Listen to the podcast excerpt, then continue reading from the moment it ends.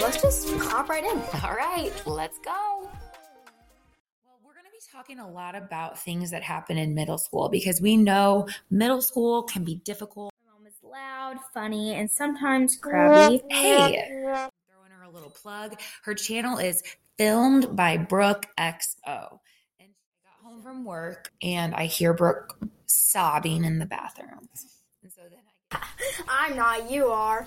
No, I'm not. Yes, you are. You're. I like after so many times asking for something, it just becomes like, "Ah, do it. How do you handle all of the pressures of being a kid?